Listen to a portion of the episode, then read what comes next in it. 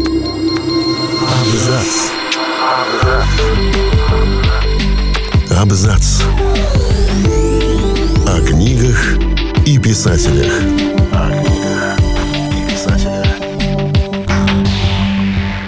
Всем привет, я Олег Булдаков и сегодня я расскажу вам о том, как Чарльз Диккенс с трудом умолил издателей выпустить книгу, которая стала шедевром.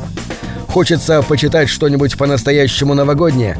Возьмите за рождественскую песнь в прозе Чарльза Диккенса, книгу, которая передает дух праздника. Но перед этим слушайте удивительную историю ее создания. С момента первой публикации перед Рождеством 1843 года рождественская песнь в прозе, ее еще называют рождественской историей, была переиздана сотни раз и переведена на десятки языков. Успех, который потрясает еще больше, если вспомнить, что издатели наотрез отказались печатать песни за свои деньги. Предыдущий роман Диккенса «Мартин Челзвит» был полным провалом. Писателю нужно было срочно поправить дела и спасти репутацию, так что он договорился издать рождественскую историю за собственный счет в обмен на возможную прибыль от продажи. Рискованная сделка. Однако сам Диккенс, похоже, не давал себе права на провал.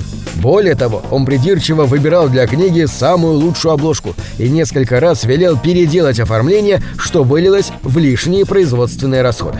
Продажи рождественской истории Диккенса начались 19 декабря 1843 года. Книга с золотым обрезом в переплете из красной ткани продавалась по 5 шиллингов. Сегодня это примерно 24 фунта стерлингов или около 2347 рублей. Журнал The New Monthly Magazine высоко оценил повесть, но посчитал, что внешние излишества книги, позолоченные края и дорогой переплет удерживают цену на высоком уровне, делая ее недоступной для бедных. В рецензии было рекомендовано напечатать историю на дешевой бумаге и установить соответствующую цену. Первый тираж в 6 тысяч экземпляров был распродан уже к сочельнику и впоследствии продавался так же хорошо. Диккенс, правда, все равно получил гораздо меньше денег, чем рассчитывал. Сказались издержки на дорогое производство. Но зато песнь превратила его в звезду. Она стала самой популярной книгой Диккенса в Соединенных Штатах и разошлась тиражом более двух миллионов экземпляров в течение ста лет после первой публикации там. Напомним, рождественская история рассказывает про старого скрягу по имени Эбенейзер Скрудж, который ненавидит Рождество и не понимает всеобщего ажиотажа по поводу этого праздника. Он зол на весь мир и никогда не помогает бедным, несмотря на собственное благосостояние. В канун Рождества Скруджа посещают три духа, которые показывают ему прошлое, настоящее и будущее и помогают исправиться. После посещения духами Скрудж внезапно понимает, что главное в жизни не деньги и богатство, а доброе отношение и сострадание. А вот как эта история была придумана Диккенсом.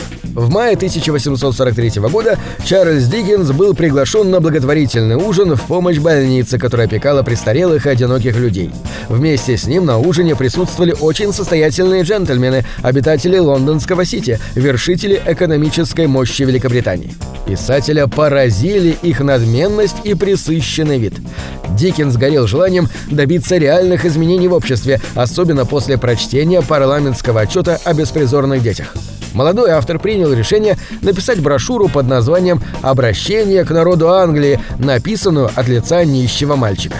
Но чем больше он размышлял по этому поводу, тем меньше верил в способность его пера добиться желаемого результата. Он хотел привлечь всеобъемлющее внимание общества, что подействовало бы на людей как удар молота. В октябре того же 1843 года Диггинс посетил Манчестер. Прогуливаясь по улицам Манчестера, Диккенс ужаснулся виду целых семейств, голодающих на улицах города. Размах и глубина бедности в пору постпромышленной революции в Манчестере были воистину пугающими.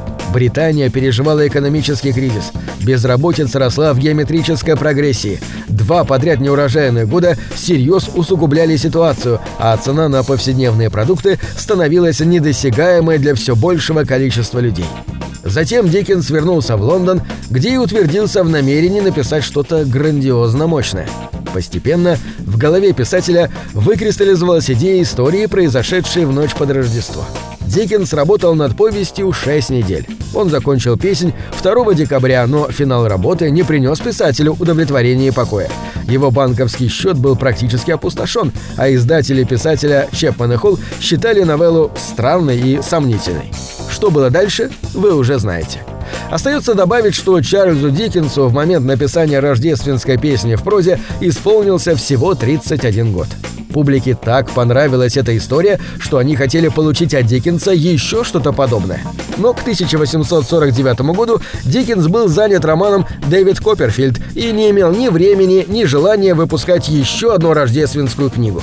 Он решил, что лучший способ донести до аудитории свою песенную философию – публичное чтение – во время Рождества 1852 года Диккенс читал в Бирмингемской ратуше для промышленного и литературного института.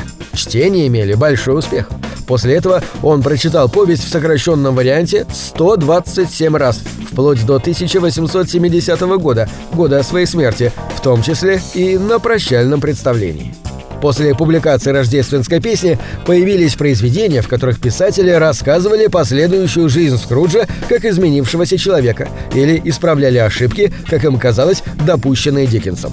Так появились «Рождественские тени», «Рождество Джоба Уорнера», «Рождественская мечта» или «Как она сбылась» и многие другие. Рождественская песня в прозе неоднократно была поставлена в театре. Также у нее есть множество кино и мультипликационных экранизаций. В 2020 году в российский прокат вышел фильм «Необыкновенная история на Рождество», который рассказывает историю создания самой известной рождественской книги на свете. На этом все. Читайте хорошие книги.